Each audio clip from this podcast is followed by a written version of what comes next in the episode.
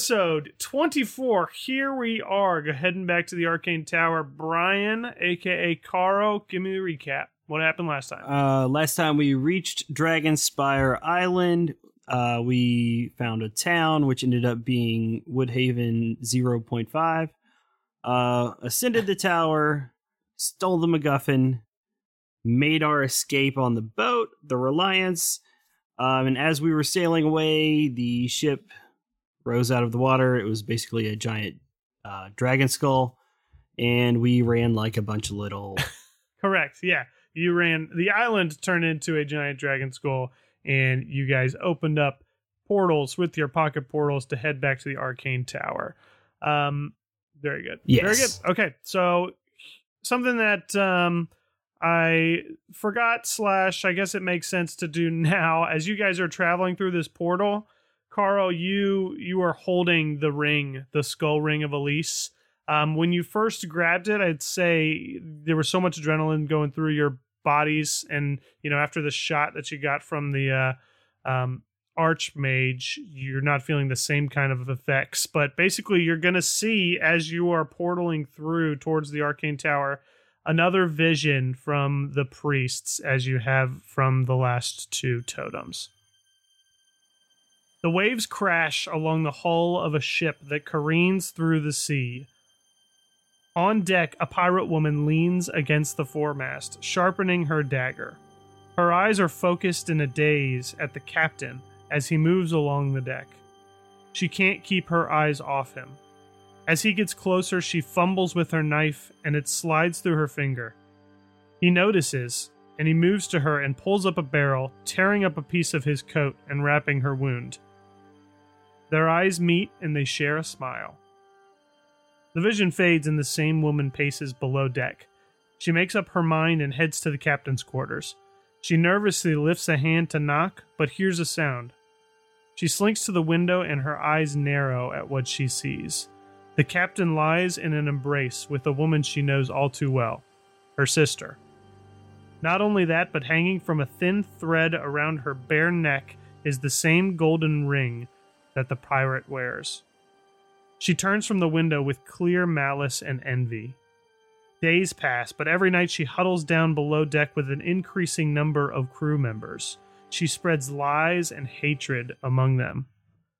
On a cold, stormy night, dozens of figures converge on the captain's quarters. The mutiny is swift as they bust down the door and cut the captain and his lover down. Elise delivers the final blow to her sister, ripping the ring from her neck. The storm rages on for days with no relief.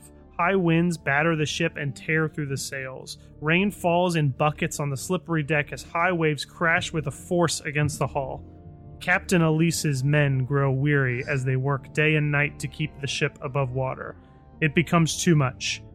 Even the strongest of them collapse from exhaustion in the rain. She holds tight to the mast as the ship loses all control. She falls to her knees as she spots an ever increasing wall of stone from through the raging storm ahead.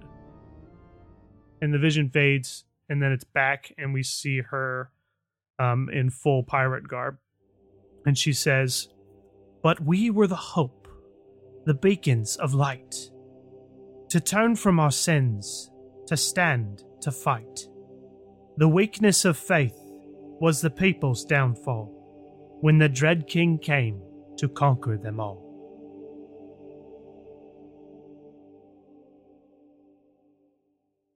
And then that fades completely. And you soar through the portal and you plop down face first on the arcane tower floor. And it is just in complete chaos as you come through the portals um, and you stumble. And Flynn, Flynn, the little uh, old elf that you met the first time you entered this arcane tower, is running around just in a craze. He's he's counting bodies and he's shouting commands to a few other wizards that are like attempting to calm down all these passengers of the Reliance that you just sent through. Um, and he spots you immediately and he waddles up in your direction. And he and he says something like, um, he says, "What the hell is this? Who are all these people?" These, my friend, are collateral damage uh, from the bullshit that we've been doing to try and get the things you all need uh, to save whatever you hold dear. while everything we have is still gone. So take care of these people and please do yourself a favor and leave us the fuck alone. Okay, he turns up to Carl and he like points his thumb over at Tug and he's like, "What the hell's wrong with this guy? What happened?" Tu- Tug is Tug stalks like says that and stalks past. Tug is going um to to the uh the brewery where Ricketts may or may not be, but Tug is he's not helping. He's Okay.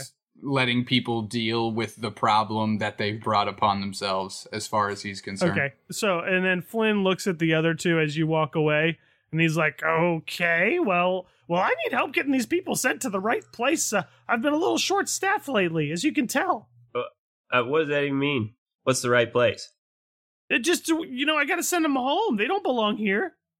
Well, I mean, I don't know, man. You're a wizard. I'm just, I'm fucking. You want me to turn them into animals or something? I can do that, but No, no, no, no, no, no, no. We can portal them. We can portal them home. I just need to know where they would need to go, and I need help putting them in the right place and just calming everybody down.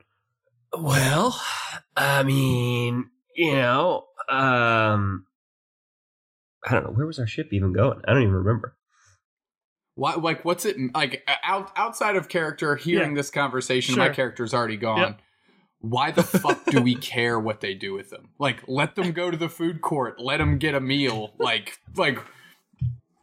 Obviously, we just Yeah. came through with a shit ton of people that are horrified. Like, maybe calming them down and not immediately throwing them through another warp point Right. to some other place is where we want to be right now. All right. Fuck you, Flynn. You yeah, suck. I mean, so it, so Flynn Flynn is basically just in in a craze because he's sitting in the lobby, and then all of a sudden these portals opened up and people just flooded through. So he's a little panicked right now. So if you want to try to get him to calm down, you'll have to tell him to calm down. You know what I mean? okay. Okay. Well, listen. Here's the thing. We went and we were doing all this stuff. We got uh, some more MacGuffinry. Um, had to kind of fight this dead uh, dragon monster, lich. It was chasing us. Uh, we saved all these people by bringing them here. Um, I don't actually remember where our boat was going. We just wanted to go to Dragonspire Island, and they took us there. And um, and like everybody almost died. I guess just ask them. I mean, we can give them a sandwich. They- I mean, it's pretty. they were just on a pleasure cruise, and uh, things went really bad. Um, I don't know where they live, or um, I actually I don't know anything about any of them. okay. So, So- uh, good luck. Durf, I believe most of these people come from Kingston Landing. Yeah, but they were leaving Kingston. That's where we pick them all up. That's where they can all be returned to. All right. So as as you three are kind of like discussing this, Oh, is that the people are running place where there's a quarter mile wide dragon fucking headed towards? well, no, the dragon had kind of stopped. I mean, it, it was it was it looked like it couldn't pursue you much further as you guys were starting to get away, and it was kind of powering up an attack. Um, but yeah, so I think Kingston Landing is safe from the dragon anyway. But basically, um, you three are kind of discussing this. Uh, Flynn, Carl, Durf, you guys are like in a heated argument as people are just like all crazy around you. Um, and you guys can, we'll just say like we cut scene to you guys kind of helping Flynn get them to the right place or at least calm them down, go get them a sandwich, whatnot. And then let's follow Tug as he enters into uh, the brewery where Ricketts is standing behind the bar. He's wiping it down with the rag, um, pouring a beer for himself, and and he spots you, Tug. So what are you doing? uh, Tug walks in and just kind of like flags him down with like a hand wave. Not even flags him down, but just kind of a hand wave that's interpreted as like, yeah, I'll have one too, like whatever you're having, uh, type of vibe. And um, he just kind of plops down in the stool. Uh, ne- well, I guess Ricketts would be behind the bar, right? Yeah. So yeah. he plops down in the stool uh, across from him. Okay. Yeah. So he pours you beer, slides it down to you, kind of leans on the bar with both hands, taking a sip from his own beer, and he says, uh, well, welcome back, I guess, Tug. Uh, You you you look a little down, not like I've seen you before. What's going on? Ricketts, I'll, I'll tell you what, my man. I uh, I've really grown to hate this fucking place. Well, The the arcane tower is the core of everything in my life that sucks as far as I'm concerned. wow. So yeah, I'm a bit down. And unfortunately, this is the only place I have to go to, so it's like a double whammy. And it's just it's just rough all around. Rough all around. You get to sit here and be in your bar and live out the life that I kind of always wanted for myself. And instead, I'm getting chased by quarter mile wide dragon skulls and fuck that. Damn, Tug. That's. I'm sorry to hear all that. Uh, but you say you say this is the life you want to lead, right? Really, you wanna you wanna wait on people hand and foot, handing them beers when there's a whole world out there to explore. I'll tell you what, my man. As this this whole this whole thing has felt like I've been waiting on uh, the Archmage's hand and foot and every request he has, and I'm putting myself and the only two people I have essentially I can relate to my past. Uh, we are put into the flames every single time we're going on another bullshit adventure for an item that I don't give a fuck about to try and help and save stuff that I don't even have anymore. So, yeah, a little tired. And uh, slinging beers doesn't sound too, too bad. Tug, you really think you really think the Archmage would send you through all this stuff for nothing? You really think there's nothing out there for you anymore? You'd rather be cooped up in four walls, a long bar, a line of customers. There's something out there for you, Tug. I don't claim to know much about you, about your inner workings of that brain in there, and he like taps you on the forehead. He says, But I know this, Tug. I swear I've seen a fire in you like I've never seen from any anyone else that's walked through these doors. Appreciate the vote of the vote of confidence, old man. Uh, it's tough. It's real tough. Uh, with no distinct finish line, with no real understanding of what any of this means to me, uh, with nothing to look back on, it's it's tough. It's real tough. Real tough. But Tug, look at me. You don't like things easy, do you? Meh. You smirk. You smirk in the face of a challenge, right? I can probably dunk a basketball if that's what you're asking. No. The only things worth doing are the ones that you have to fight for, right? I mean, you're not wrong. You're not wrong, old man. You're not Tug, wrong. that fire, that fire I was talking about, that fire in you, you gotta let it burn. You gotta feed it. You gotta take those those memories of those people that wronged you, those the the memories of the people that righted you, your family, your friends. You gotta use that and you gotta feed that fire. I'm I'm kind of at the point where I feel like if I feed the fire, I'm going to burn everything down around me. uh, um he takes another long sip of his beer.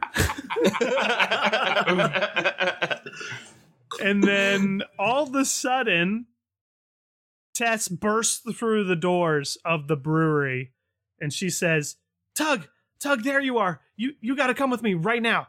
Where are the others? I don't know where Durf and Carl are. I think they were helping you all immediately evacuate the people that are scared for their lives for situations that you and inherently put them in. Um, as for why do I need to follow you? Tug, Tug, it's about it's about Woodhaven. It's about your family. The real one or the fake one? The real one, Tug. Tug looks back at uh, Ricketts and kind of like raises his eyebrow, kind of like the rock, like finishes his beer and plops off the stool and uh excellently flips a coin over a gold coin over his shoulder so it lands on the bar and walks out, follows Tess. All right. All right. Well, we'll go back over to uh, Carl and Durf. What are you guys doing? I'm just wa- I'm just watching Flynn try and figure this shit out. Yeah, say it's been like 20, 30 minutes. Well, what's what's what's, So what's the progress? I don't know. What is the progress? You tell me. Uh, so Carl has been uh, just kind of going around talking with uh, survivors of the from the boat, I guess refugees now, uh, just trying to calm people down, help uh, get everything in such a fashion where they can either decide if they want to go home or maybe stay in the arcane tower for a bit until they are Mhm. Uh, calm down and just have an, a sense of where they would like to go. Okay. Um. What? what so you see, uh, in the corner of the room, you see your companions from uh, the last adventure. You see Sierra, Pip, and Eleanor, and Tarkin. Um, Abby's over there, and and Captain Jacob. Um, and they're all planning to head out back where they belong. Uh, I guess I'll I'll walk over. Like, you guys heading out? Uh, and Sierra, Sierra and Eleanor. Eleanor says, um, "Yeah, Durf, you know, we we had a hell of a time on that ship with you. I, I appreciate you guys sending us on that adventure. We haven't seen adventure like that in a while, but I but I think it's I think it's time we settle down." And then uh, Captain Jacob pipes in, and he says, "Yeah, I'm gonna need to find a new ship. Uh, seems like my other one's toast, but man's got to make a living, right, Jim?" And and Jim says, "Yeah, Captain, I'm with you. Let's go." And Abby looks at you, Durf, with sad eyes that you can't see behind his mask. Hey, uh, well, where where are you where are are you going? You lived uh, locked in a cave before. Uh, he just responds with a. Man, we, we really should have taught you how to talk. Uh, well, I think you've spent so much time with him. You probably speak his language. You probably understand what he's saying. And he's saying basically, like, I'm just going to go with these guys. I don't have a home. Well, um, okay, you can do whatever you want. Uh, I'm sure they would put you up here at the tower if you wanted to hang around. Um, but uh, immediately, once you say that, immediately what he does is he perks up and he runs to you and he gives you a big hug and lifts you above the uh the ground and says, "Ooh, ooh," like, "Oh, you want me to stay with you? Okay, okay, I'll do it. all right, well, yeah, I'll I'll I'll talk to Flynn. I'm sure they've got giant monster quarters for you to live in, and you can hang around at the tower. Um, and I, and I hug him back, give him a little give him a little noogie. Nice. Aw. All right. All right. So the other people, they head through the portals back to where they came from or where their homes are. Um yeah, what do you want to do? Like at this point like the most of the passengers have either they're either back at the cafeteria enjoying a meal, calm down, or uh, I'd say the majority of them have actually gone through portals back to um back to where they came from. So, what do you guys want to do? You're just in the lobby. I'm going to head up to the bar and look for Tug. Okay. Um Durf Yeah, I'll do that. Okay, yeah, and as soon as soon as you go through that portal, as soon as you go through that portal, you almost run into Tess and Tug, who are coming back at you towards you. Oh, hey, And Tess says, "Oh, there you are, there you are. Let's go. We got to go to the arcane. We got to go to the archmage right now." I was like, all right. Yep, Carl just kind of gives her a nod and follows along. All right, you guys, uh, you guys head back out, and you head through this. You head through this golden portal that she has created, and you walk up to the archmage's um, quarters, and he is just pacing in front of the pool of remembrance. He's just looking extremely nervous, um, pacing back and forth and back and forth. And he sees you immediately as you walk in, and he says, "You've returned. Thank the gods. Thank the gods. And the totem. Did you find it?" We found the totem, but why do you seem so nervous? Why were you worried? We've succeeded every step so far. Boys, I, I always worry about you, but there's something extremely important I need to show you. Go on. Yeah. Just follow me. I'll explain on the way. Where are we going? We're going to the Hall of Knowledge. I have someone I'd like you to meet. Okay. Sure. Uh, before, as I kind of let the Archmage and Tug and Durf go first, um, I take out the ring and uh, drop it in the pool. When I do, I kind of reach in there and do I try and see if I can feel the other MacGuffins, see if they're in there. Okay. Yeah, you do. You do. You definitely they're feel all the other there? MacGuffins. Okay. They're all in there. Uh, and the Archmage actually turns back to you and he says, No, no, no, no. Grab those and bring them. All of them? Spooky. All three. All right. Tug So- turns around, stalks back to the uh, pool or whatever, and when Carl takes out the wood necklace uh, from the Red Uh-huh. Sands, Tug takes that and puts it on. Okay. That's Cool. the one that he is tasking with himself to hold. Right. Right. Yep. Yep.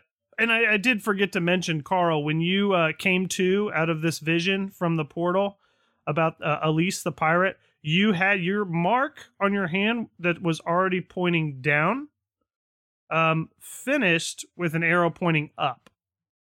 So you've kind of got like a straight line with an arrow pointing in both directions. Okay. Like a half grabbing this of other a one. compass rose. Is that what that's called? Correct. Yep. Yep. Yep. Okay.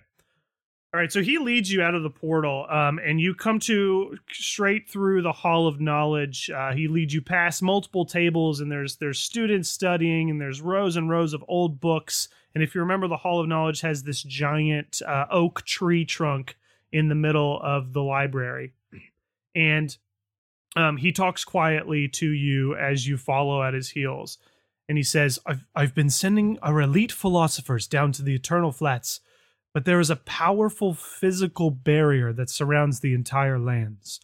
A darkness marked by black earth and clouds overhead that change the land into some sort of nightmarish demiplane. It's like a perpetual shadow across the land, covered in black smoke and tar, and consumed with a gray haze. You were in this reality, if only for a moment, right before you first came to this tower. It's the Dread's king. The, it's the Dread King's land, and it is spreading. And he walks you up and around the winding staircase that kind of surrounds this gigantic trunk. And he says, Our philosophers were only able to enter this place for minutes at a time before feeling the effects. Exhaustion, sickness, and emotional distress only touch the surface of what they feel. We've had to go in and rescue many of them, none of which have gone far enough to come back with anything of value. And he's still leading you up this spiral staircase. Any of you guys want to say anything? Interject at all? You don't have to. Uh, I'm pretty sure we all see where this is going. Mm-hmm. Okay. All right. Uh, you pass classroom after classroom until finally he stops at this wide oak door on the third level. And he says, But the most recent expedition was much more fruitful. And he swings the door open. And the room that you're in now is this wide workshop with all sorts of instruments and glassware and strange skeletons lining the walls. There's a long robed man in goggles with spiked hair leaning against a desk in the corner. You don't notice any of this, however, because you are focused on what lies on the floor before you, encased in a large glass chamber that glows with a soft white light. His back is arched and broken, and his fingers and toes have transformed into long, grotesque claws that all touch the ground. His body is hairless and disfigured, and globs of some kind of thin slime pour down onto the mound of black earth and tar that he sits upon. The chamber itself is surrounded by a dull gray haze as he lifts his head up so you can see his full, empty black eyes. He cocks his head to the left and he sees you, and his brow furrows. In an instant, he is up and lunging towards you, only to slam his fists against the glass that cracks. His mouth opens unnaturally wide as he furiously rakes at the walls of his enclosure, but you hear nothing behind it.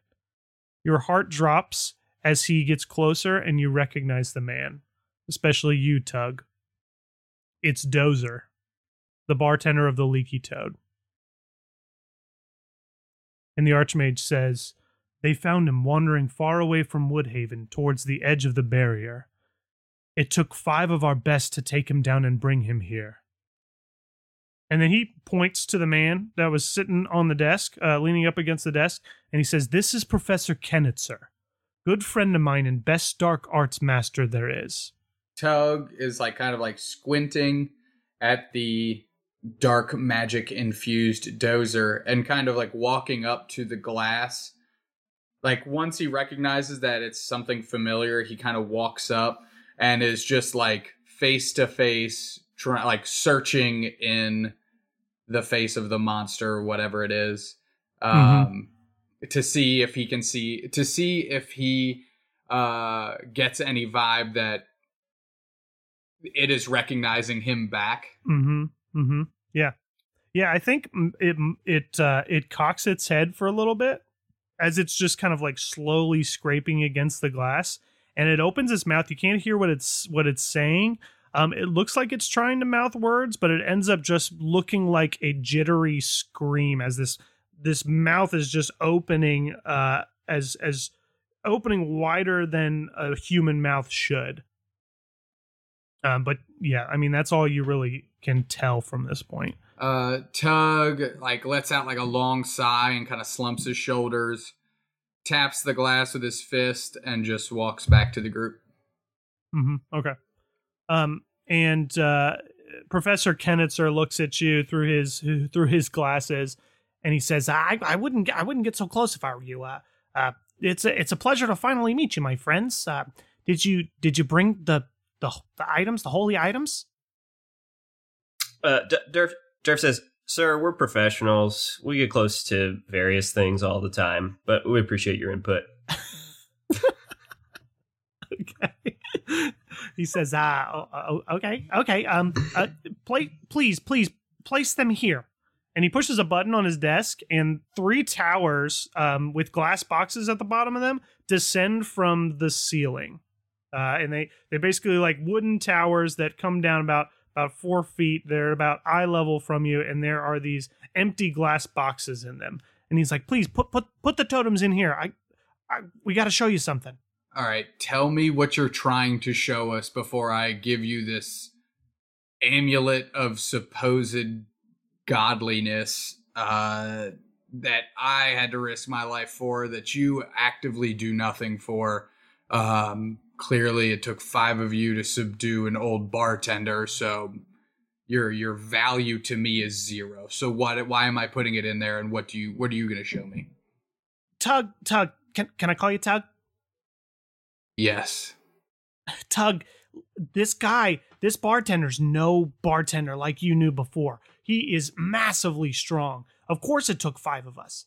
Um, we we think we think we can save him. We think we can bring him back. So what are you showing me? Your attempt at bringing him back?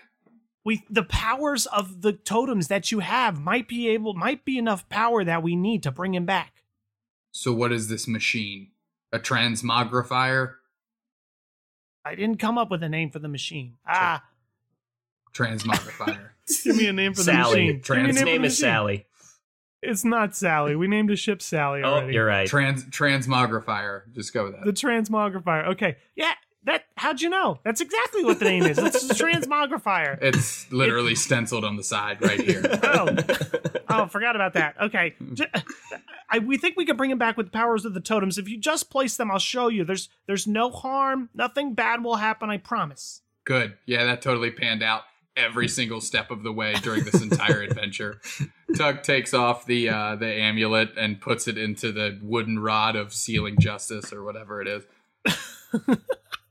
okay. What are you two doing? I've- Carl will I- go ahead and place the other two items in the encasements. Um, Okay. Seeing as how Tug kind of gave his blessing to go uh, forth with this plan, that's what we're going to do.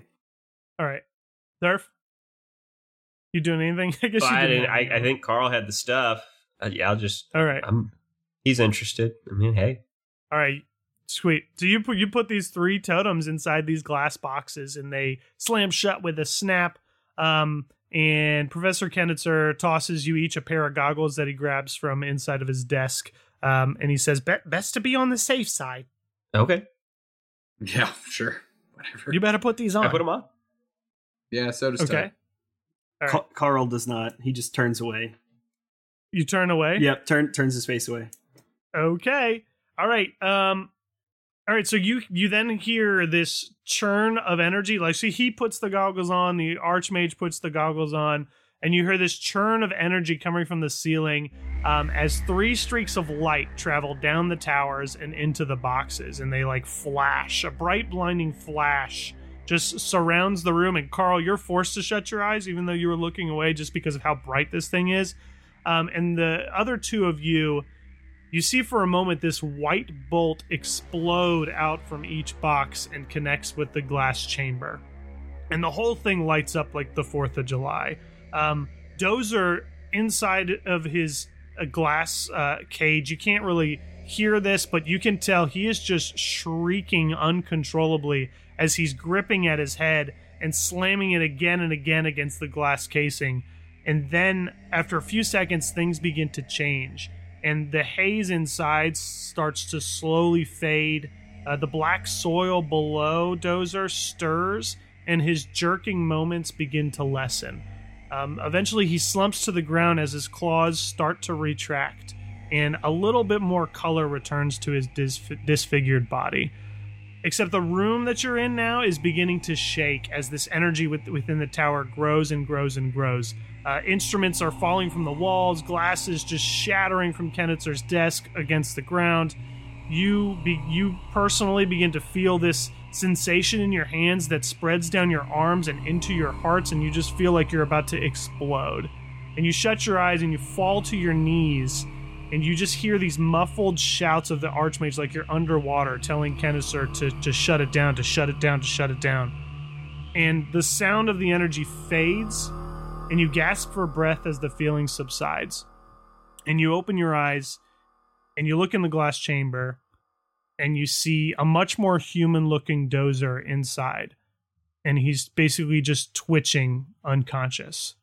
Much more um, human looking, so not fully human. Right, right. Not, it didn't fully heal him. But the Archmage, uh, who's breathing heavily next to you, also felt like this extreme force of power.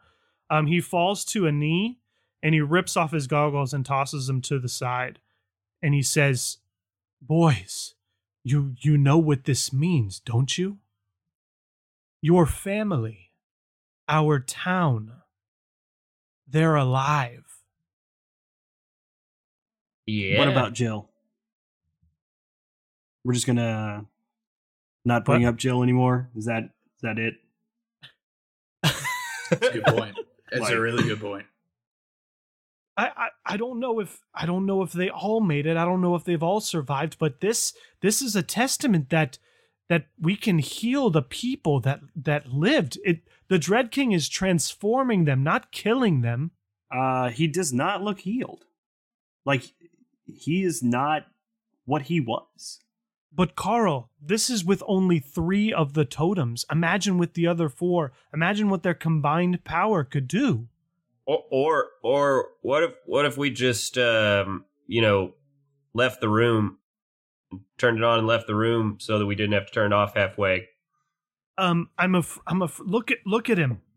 Look at him, Durf. I- I'm afraid I, or no, I- I- uh, Pro- Professor Kennitzer, yeah, Professor Kennitzer interrupts and he like steps in front of the Archmage as he's trying to respond to this, and he says, "Uh, Durf, Durf, I, I don't think that's a good idea. Look, uh, look at him, and, and he's like." Dozer's unconscious and twitching, and his claws are kind of starting to like come back out, and his skin is is slowly changing. And he says, "I I, I just don't think the power. I think the power might kill him if we do it again too soon." If if Well, I mean, there we was can the wait. Possibility of healing somebody, life he why did we do it with three? Why did why did we only use three? Why did we not wait until we had all seven? You could have just Well, I- told us that this was a theoretical possibility, well, as opposed to What's the theatrics in that? we just witnessed the theatrics, and that the theatrics so didn't work. well, what kinda- happens it- when we it get all kinda seven? worked.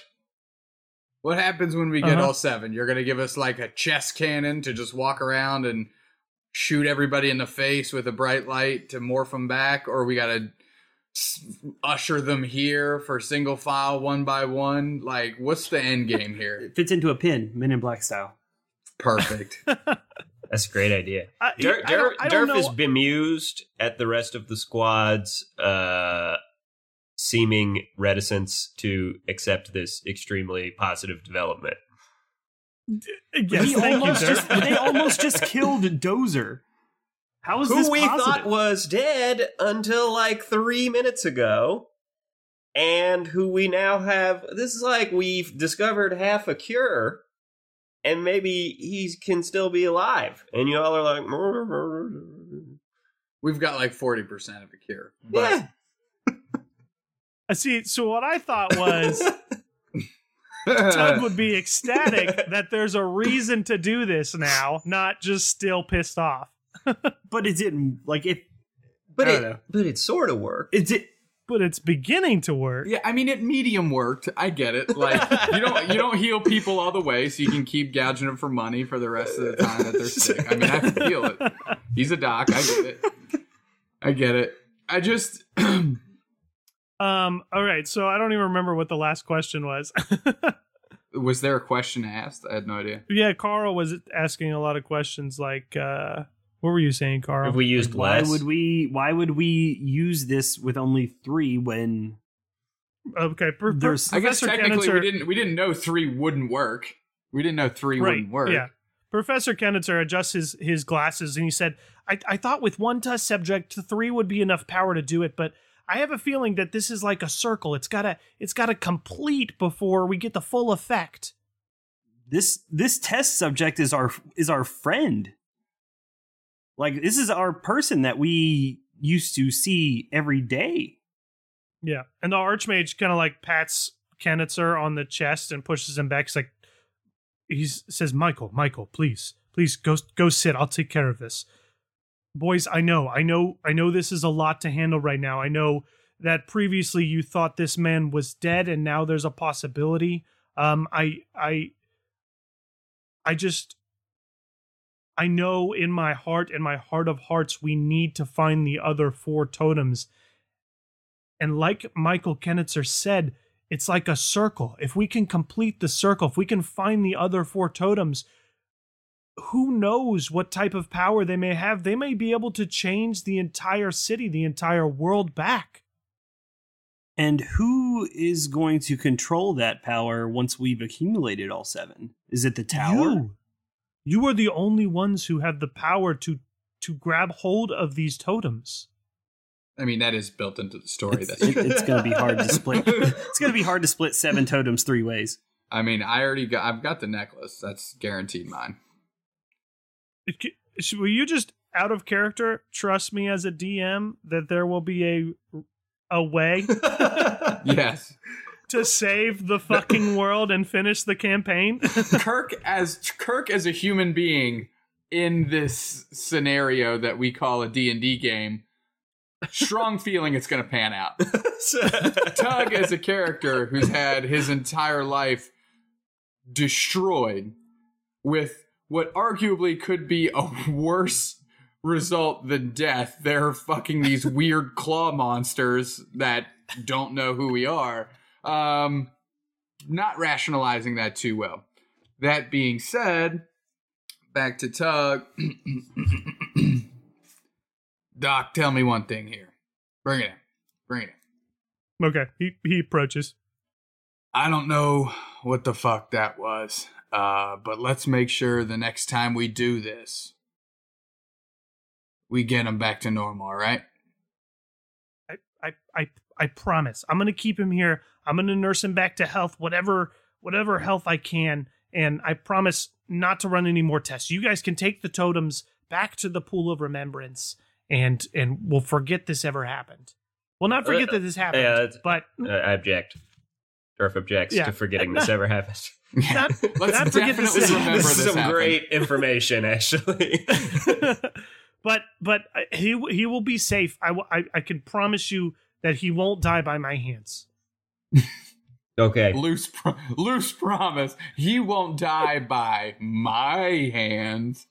Um, T- Tug just Tug acknowledges, give gives him like a, a slap on the shoulder, like a, a double, a couple pats on the shoulder, and um, he goes over and he grabs the amulet and throws it back around around his neck, and uh, walks up to the archmage and goes, "If these contain so much power, and we need to find four more."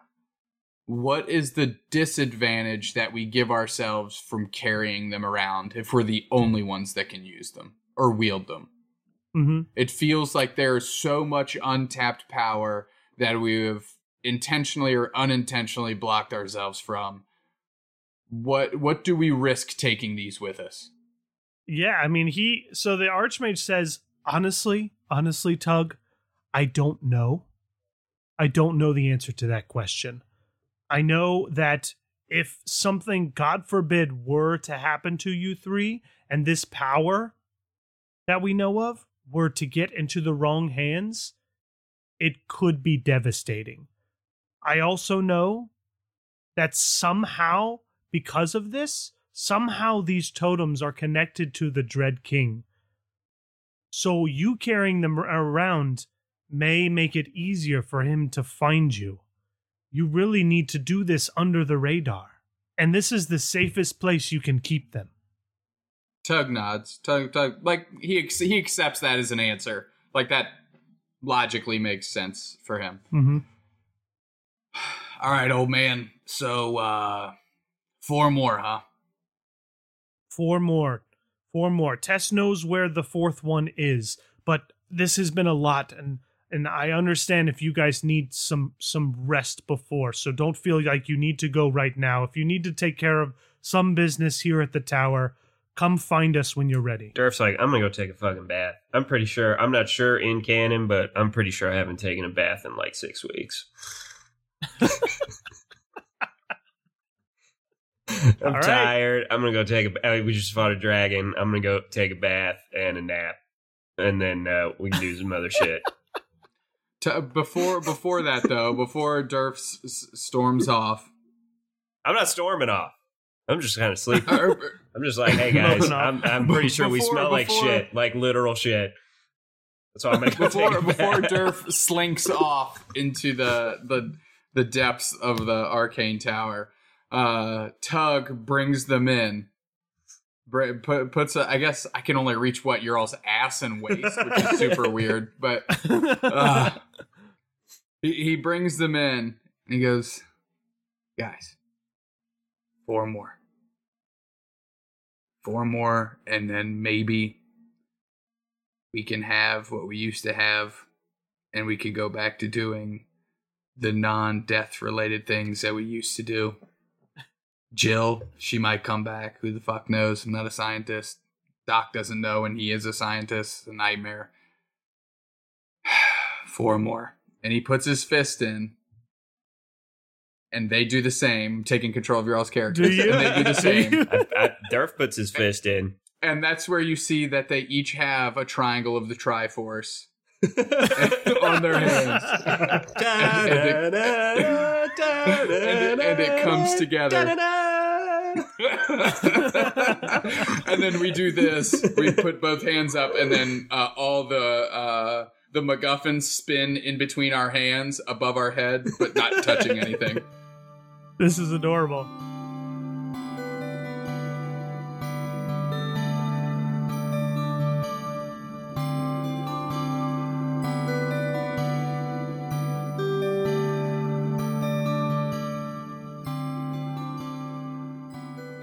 Hey everybody, Joe, your dungeon master here. Thanks for listening to episode 24. Hope you're enjoying our little stint here at the tower. Uh, most of the story stuff is over for now. We are going to get into some arcane or some uh, fishery and brewery shopping and some leveling up in the next half, and then uh, they'll be on their way to their next location. So please stay tuned. As far as show notes, I don't have too much for you. If you haven't already, please uh, think about joining our Discord, either our main show Discord, where we talk about all sorts of show notes and D and D and all sorts of stuff. And then we also have a play by post server now that is for fans of the podcast that are interested in playing some D and D over uh, text based kind of play by post atmosphere. So if you're interested in that, um, check out the episode description. There should be links to both of those in there. Real quick, I want to give a super great shout out to our $15 or more patrons. Um, this money goes towards the show and helps us to grow and get some new equipment. I'm actually recording this on our new mics that I'm excited to uh, show off in the next episode. We're all going to be recording on new mics and stuff.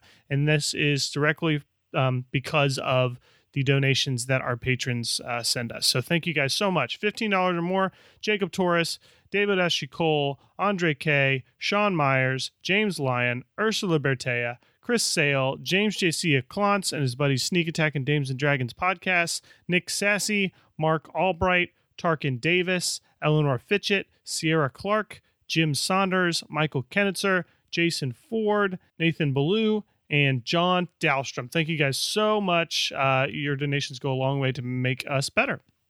All right, everybody, enjoy the rest of episode 24. We will see you in two weeks.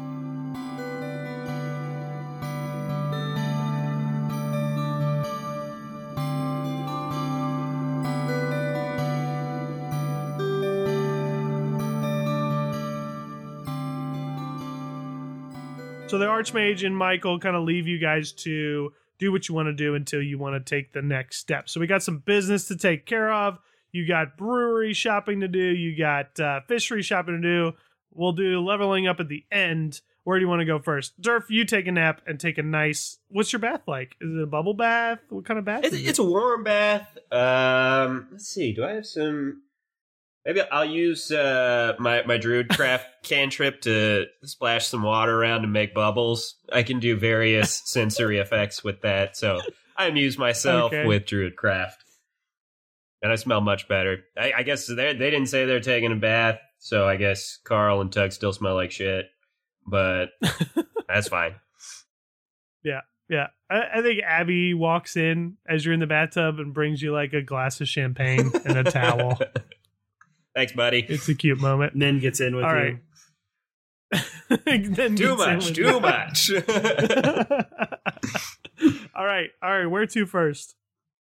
Uh, Tug is going back to the brewery.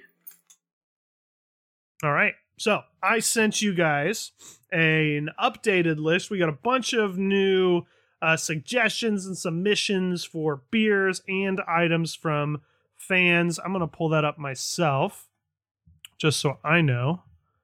And uh, we'll read some of these off. And then uh, if you guys have any you really liked, you can read them off. Um, and obviously, you will buy some. So now each of you have how much money at this point? I guess I only have 421. That seems like a lot. I gotta steal some shit. You gotta let me pickpocket I have like 9,000 gold.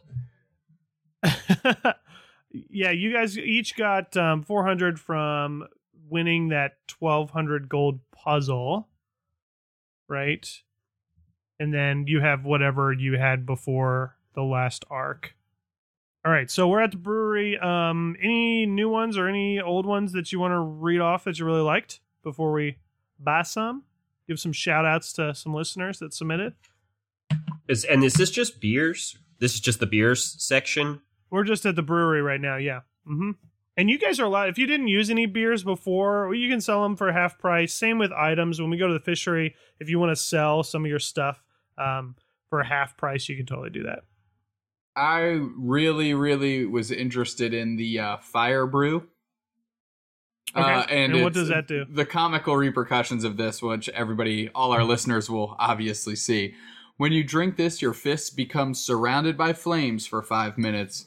Each blow adds 1d8 per hit and lasts for 1d4 turns.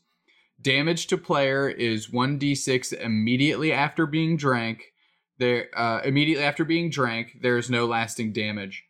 If a player rolls a one while rolling to hit, causing a critical failure, the character is entirely covered in flames and takes 1d20 damage. so I'm gonna say I know No as luck a on that. halfling. Yeah, as a halfling, you have luck. No luck on that. If you roll a one the first time, you're gonna take one d twenty So damage. 1d20. I agree 100% and this was submitted yeah which is very possible for you um this was submitted by tiefling fury. There's so many good ones on here. There are a bunch of good ones. I My- wish I we think could my read them all. favorite We- is the proper cup of tea. Uh, Oh, this was is submitted by Eleanor uh, Fitchett. an, ext- an extremely strong healing potion that can restore two d20s worth of damage, but gives the user a British accent for an hour and forces them to go last in the next or current combat situation because it's the polite thing to do. Uh, yeah, that's awesome. And since I always go last anyway, I might as well uh, pick that up. Wait, All does that mean so uh, that you- means I have to do the accent, huh? Yes. yeah, only if you drink it. Yep.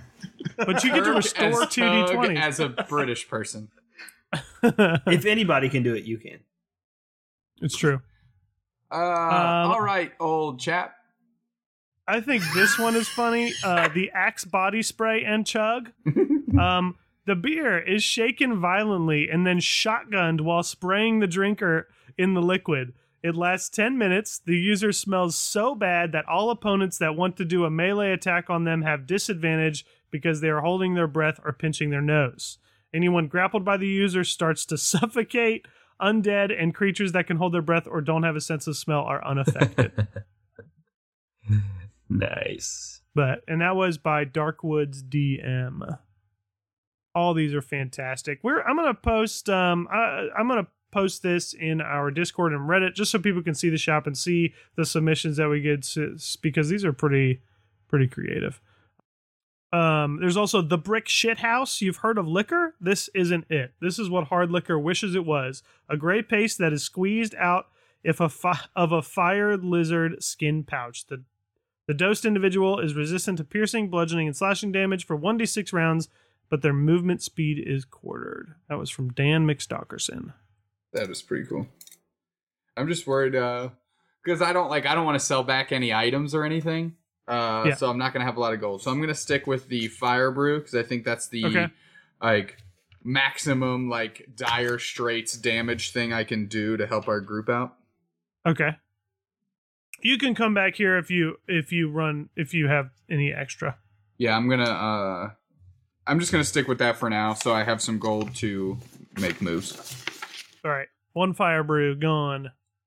Neither of you are buying anything for now. Not for now. Okay, sure. All right, so you head out. Uh, you head out the portal of the brewery. Ricketts gives you a little salute goodbye, um, and you head up to the fishery. Uh, yeah, you walk through the fishery and you see Nero, and he says, uh, he says, "Holy shit, you guys are back! What can I get you? How you been?" Oh man, lots of shit. Lots of shit happened. I tell you what, man. Lots of shit.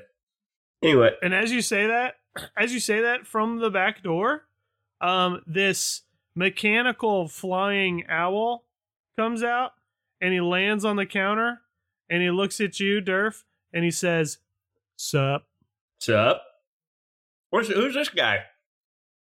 And out from the back door appears Hamlet the gnome. God, Harlot the gnome. Hillary. Hamlet the gnome, who says, uh, "Oh my gosh, hey guys, how you doing? Long time no see." What's, yeah, what's what's up? How'd you, Oh man, you know, I was sick of Hammer's Reach. Those those dwarves, you know, they went back to their old ways. Um, and you know, I I I heard about the Arcane Tower and and I heard about old Nero here, and and I came and I figured I I could help him out with some inventions. So we've got some extra stuff on the menu for you. all right, cool. Well, glad to have you on board. Do you All have right. uh, do you have any gold you could give us by chance so we can spend it? He says, uh, "No, no, sorry, can't give you that. Nice try." What? FYI, we all, everyone in the world, including you, will die if we fail. Just throwing that out there. I'm just throwing it out there. Uh, all right, so you want to buy something? I I actually would like to sell a couple items. Sweet. Okay, before you do that, let me uh let's read off a couple of these newer items from listeners. Um, let's see. of course, we have to read the chest plate of the Bronx.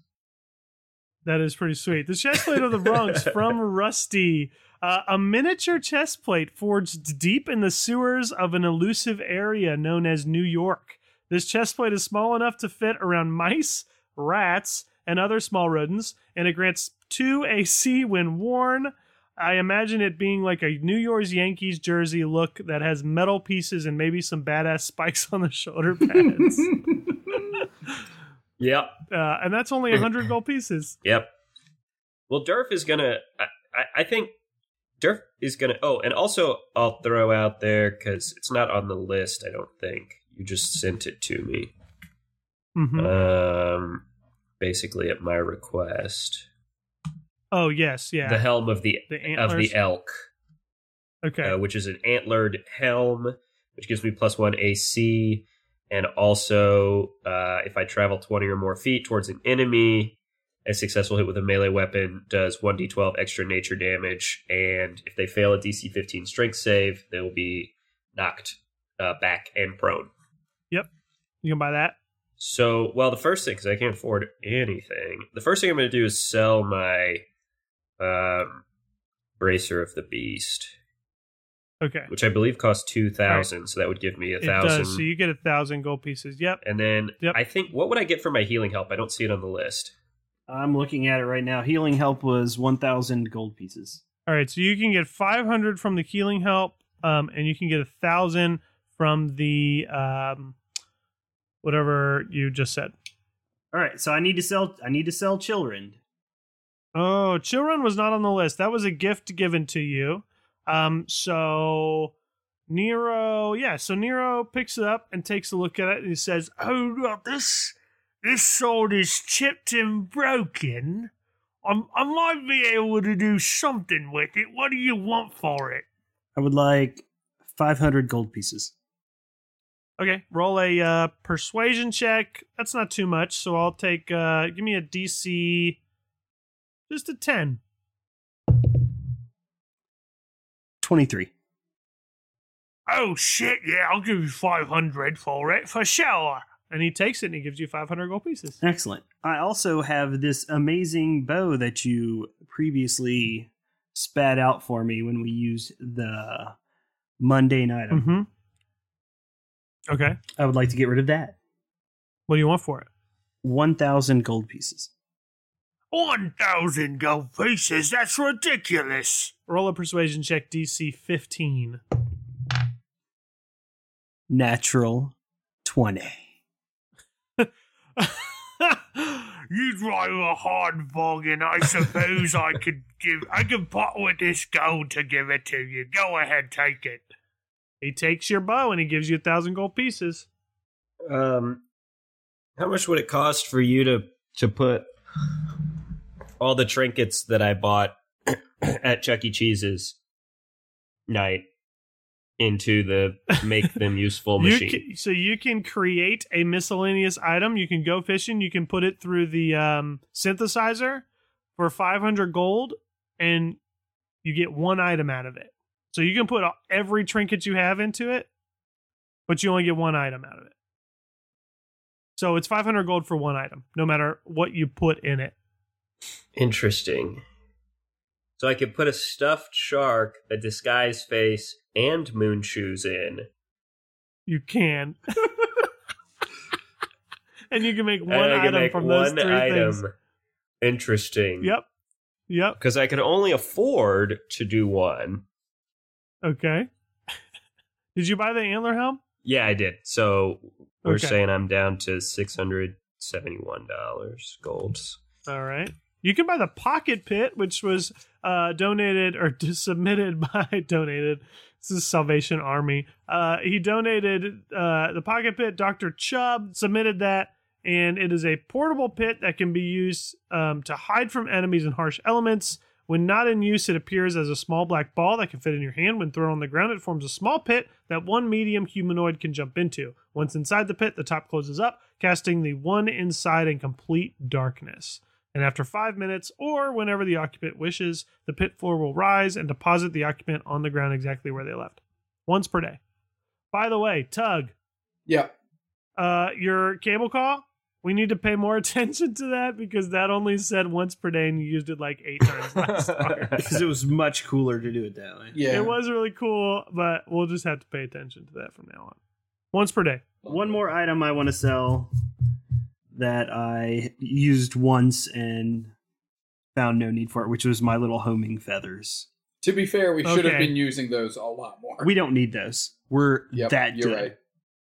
All right, your two your two golden feathers. Yes.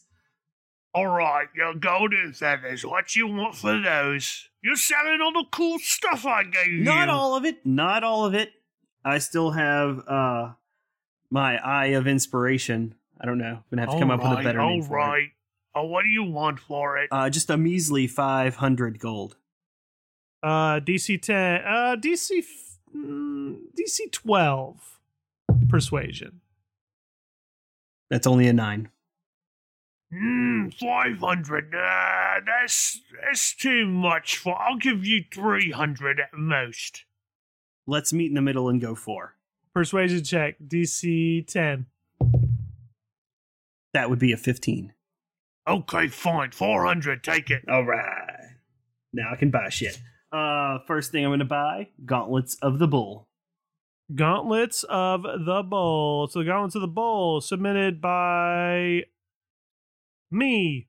Um, Yeah. At the very beginning of the campaign, you get uh plus two to your strength scores, so your bonus goes up by one. That's fifteen hundred gold pieces. Puts my strength up to twenty. nice. Uh, and then with the other pieces, I've got a thousand left. So so Carl, Yes. I'll let you describe this. What do the Gauntlets of the Bull look like? Gauntlets covered covered in like brown scales.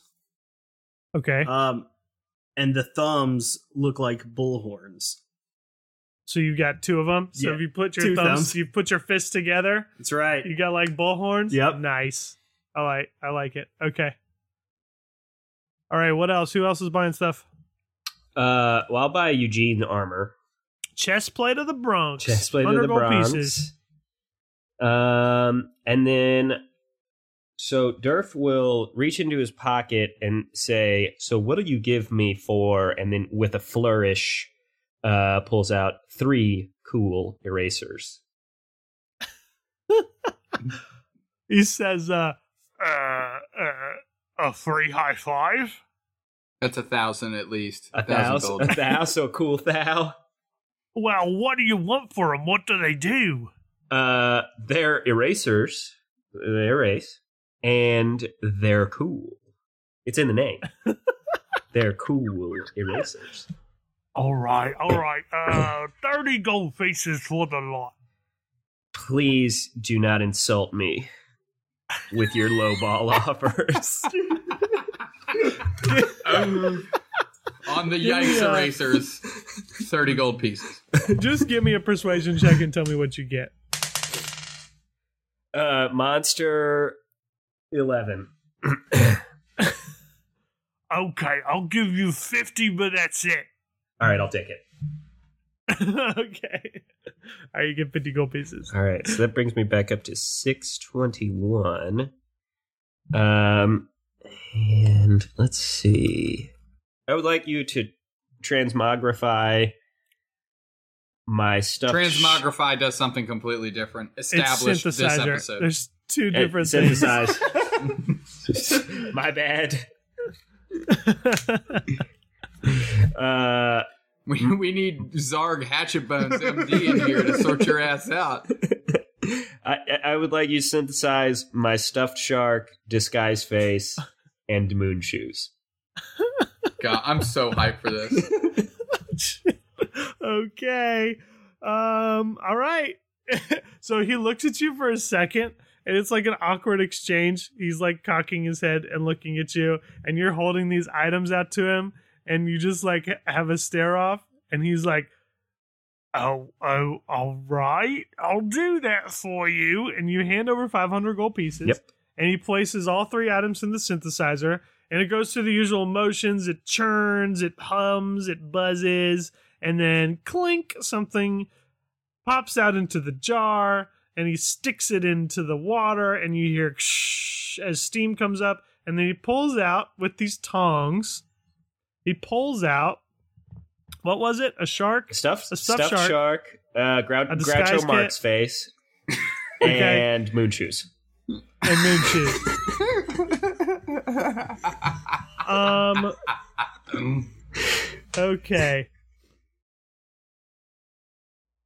Let's see. Is it, is it a mecha shark? costume plus five AC. No, I don't think it's that. Plus five AC. Um, fuck. I, I understand. I could do the disguise face in the shark. Okay, here's what happens, Durf.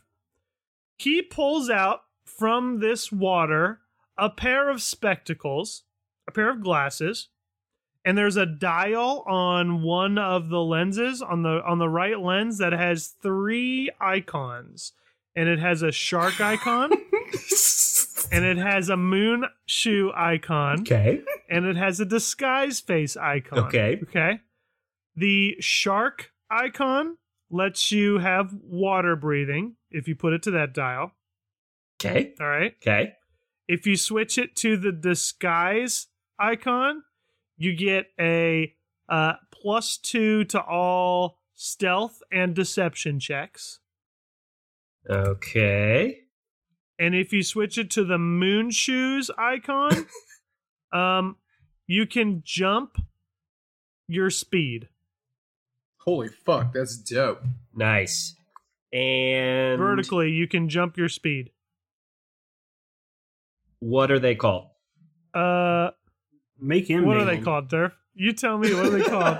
Spectacles, testicles, wallet, and shark. Done. Spectacles, testicles, wallet, No, and shark. no, no. Okay. Um, Hmm. Interesting. Interesting. Spectacles. Spectacles of spectacles of the shrouded moon shark. I like it. That's it. Okay. Spectacles of the Shrouded Moon Shark. That's what they are called. The Spectacles of the Shrouded Moon Shark for 500 gold pieces. Nice work. All right, there you go. Write that down Uh, it's written. on your character sheet. All right, anything else? Tug strolls up, uh, twirling the two crunk greatest hits CD in between his fingers. okay. Listen up, my man. Last copy of this in existence. I need you to make this into the spiciest item you can with your synthesizer. Oh shit, that's too crunk. All right, I'll see what I can do. That that's Eh. not convincing. Are you gonna do some? I need you to do your best work here. I'll give you the dopest shit I could ever make out of this synthesizer, I promise. Can anything be doper than a two crunk album? No, that's why. That's the conundrum we're in. Derp. Grab Herbert out of the back. You're gonna need some reinforcements. Get his All ass right. up here. Synthesize this sob. Let's go. All right. Okay, and he calls back and he says, Henrietta, get back here, get out here. And the Hamlet comes out, he waddles out, um, and uh, Nero Nero turns to him, he says, Set it to eleven. And Hamlet walks over to the synthesizer and moves some dials on it, and he puts the CD in, and it goes through the usual motions, and you hear clink, and the glass jar goes in the water, and he pulls out um do you guys remember in the 90s those hit clips? Yep. I know exactly what like you're talking about. Wait, that sounds familiar. Yeah, yeah. So basically, there it was, it was basically like this rectangular box that had like a single cartridge in it that went in it, and it played a song. Oh, He hands you this. Yeah. He hands you this, Kirk, and he says he he tells you what this is, and basically what this is is it has uh three pre-recorded two crunk two crunk tracks on it.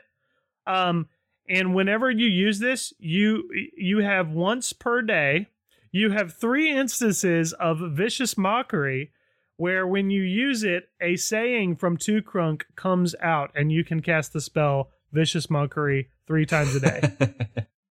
Except you have to make the Two Crunk uh, Vicious Mockery lyrics. I feel like this is incredibly campy and just for our listeners. uh, but I can dig it. People gonna get fucked up with psychic damage. All right. Yep. Um, and the last thing Tug wants to do, um, is he wants to sell his fist wraps to the bull. Wow. Okay. Aren't those incredibly powerful? I don't- I don't can remember what they activate them to add. I can activate them to add damage, but I can only push enemies smaller than me, and there are none. Or we haven't encountered. Small or equal to your size, but yeah. So my idea is to try and uh, start garnering some money to, you know, there's there's some good fist wraps and stuff that we have Okay. on this thing. So I think maybe something that might All be right. a little bit useful, more useful. All right. So what were the fist wraps worth when you bought them? I, those were given to me by the wizard. Oh, okay. What do you want for them? Five grand. uh, yeah, roll a persuasion check, DC twenty five. Okay, that's impossible.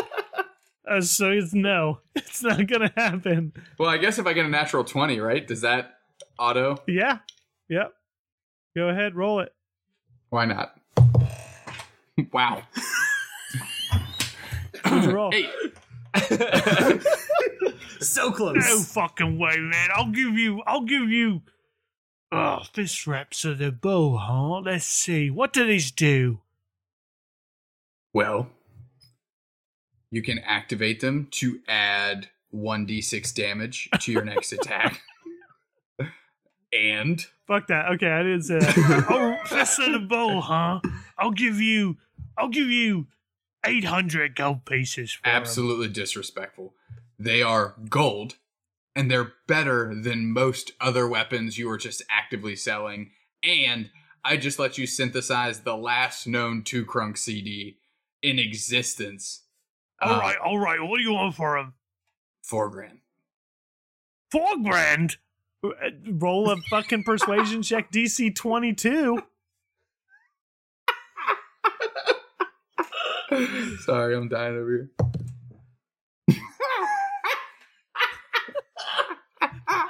What'd you a nine. A nine. He's getting a little heated now. He says, If you don't take my offer, What was What it again? Two thousand. No. uh, if you don't take my offer of eight hundred, you get nothing. Okay, look, you need to sleep on it. I'll hold on to these for now. Um, we'll talk about this later. You seem very upset. All right. We've asked a lot of you. You've been haggling a lot. I don't think you're in the right frame of mind. I'll come back. We'll talk it out. We'll figure it out. All right, fine, fine. okay, you done here?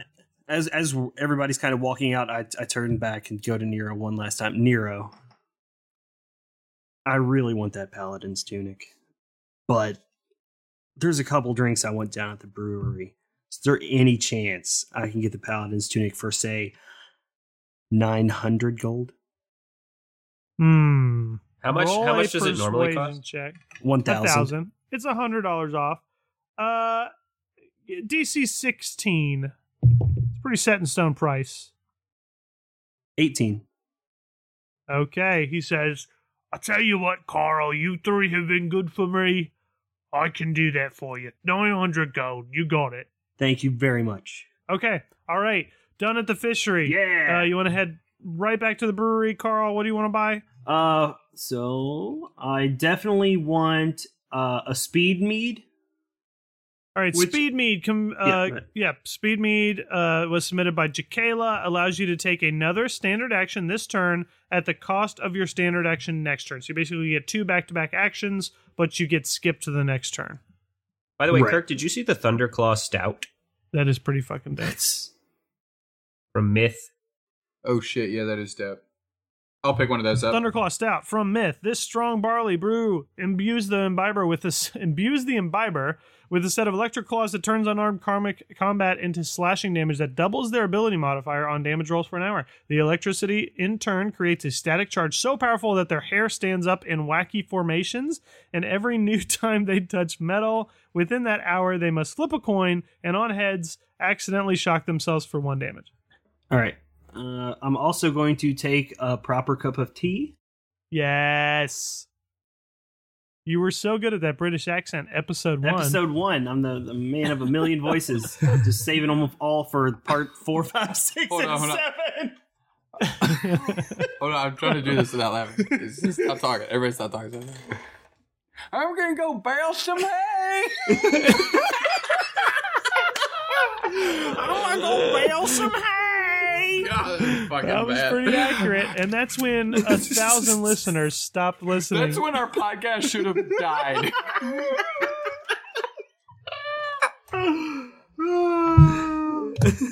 and yet they're back. They're waiting. They're waiting for the return. Return. Man of a million impressions. he did too poorly. Wait till I get to do a British accent. yeah, I'm sure that's gonna go over like a fart. All right, I'm I need to- stoked about that. Okay, Um, are you done buying shit? No, I'm good. I'm going to keep my last twenty gold. Okay, all right, sounds good. All right, so you guys are finished shopping. Um, Hold on, one quick question before we before we leave the yep, show. sure. Iron Monk Black Ale.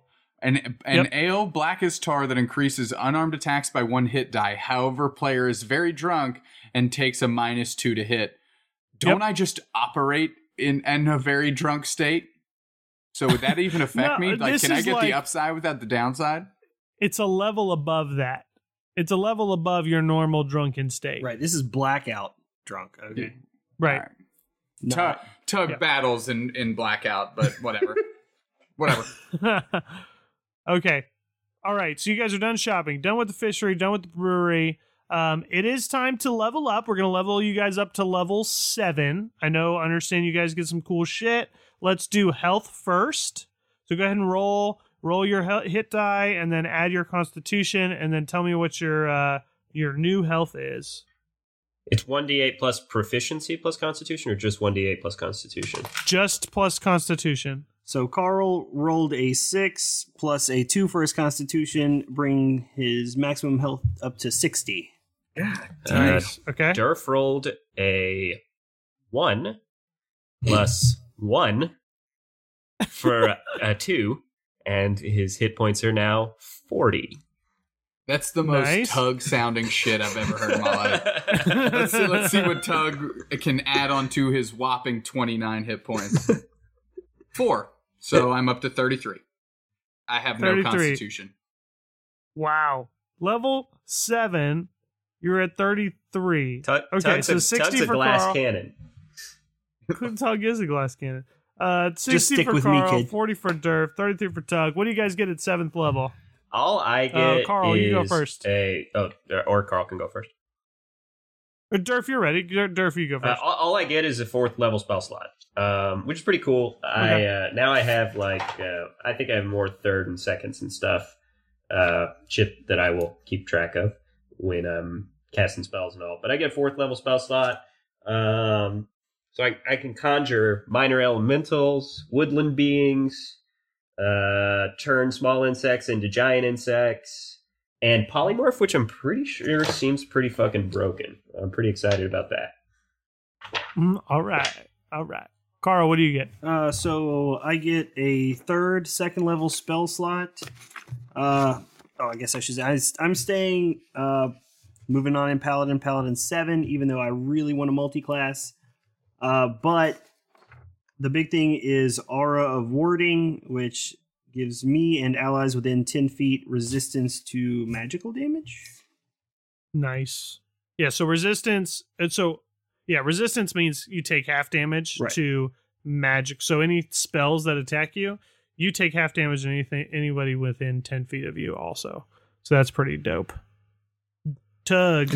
Uh, so yep, level seven. Obviously, just added four hit points there. Um, and I added. I got the following abilities here: uh, evasion. On Dex saves, it's always half damage, and on a successful Dex save, it's no damage. Um, Nice. And then stillness of mind. I can use a standard action to end an effect that is causing me to be charmed or frightened. Okay. Sweet. All right, you guys are level seven.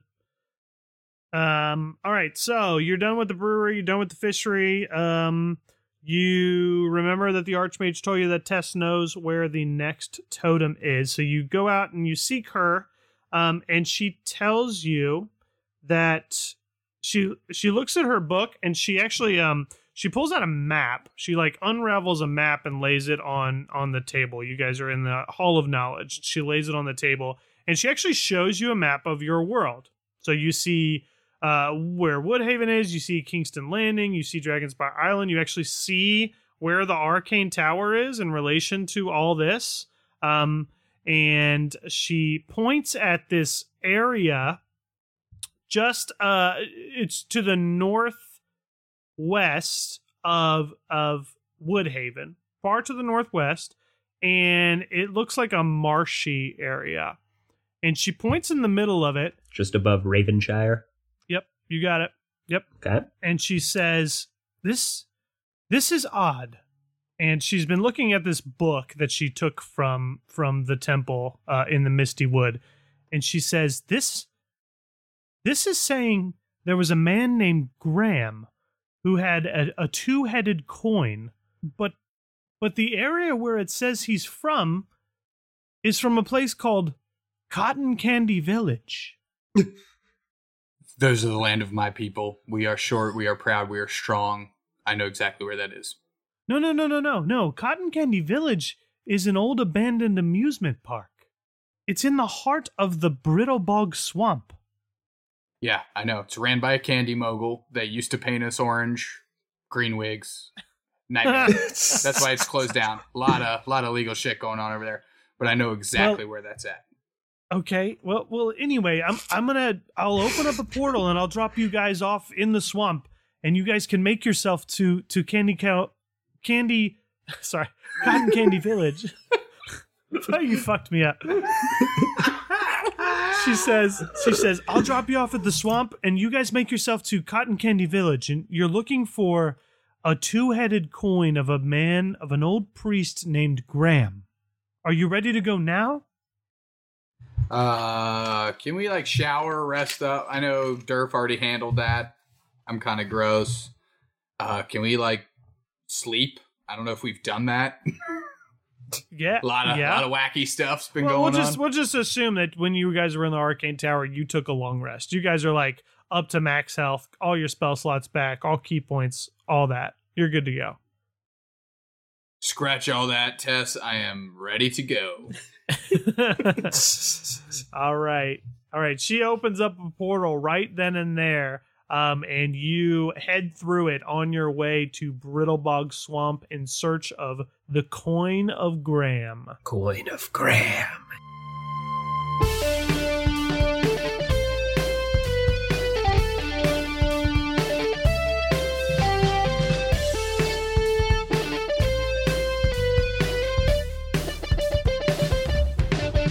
and that's where we'll end the episode. I thought so. Do you remember when in the last arc where I was like Dragonspire Island, and you guys were like, "Oh, of course it's called Dragonspire Island. Why couldn't it be called Cotton Candy Oh, Village?" Yeah, I know. It's like I was like, I know that's funny for a reason, but I can't remember why. I know you totally did not react the way I expected you to.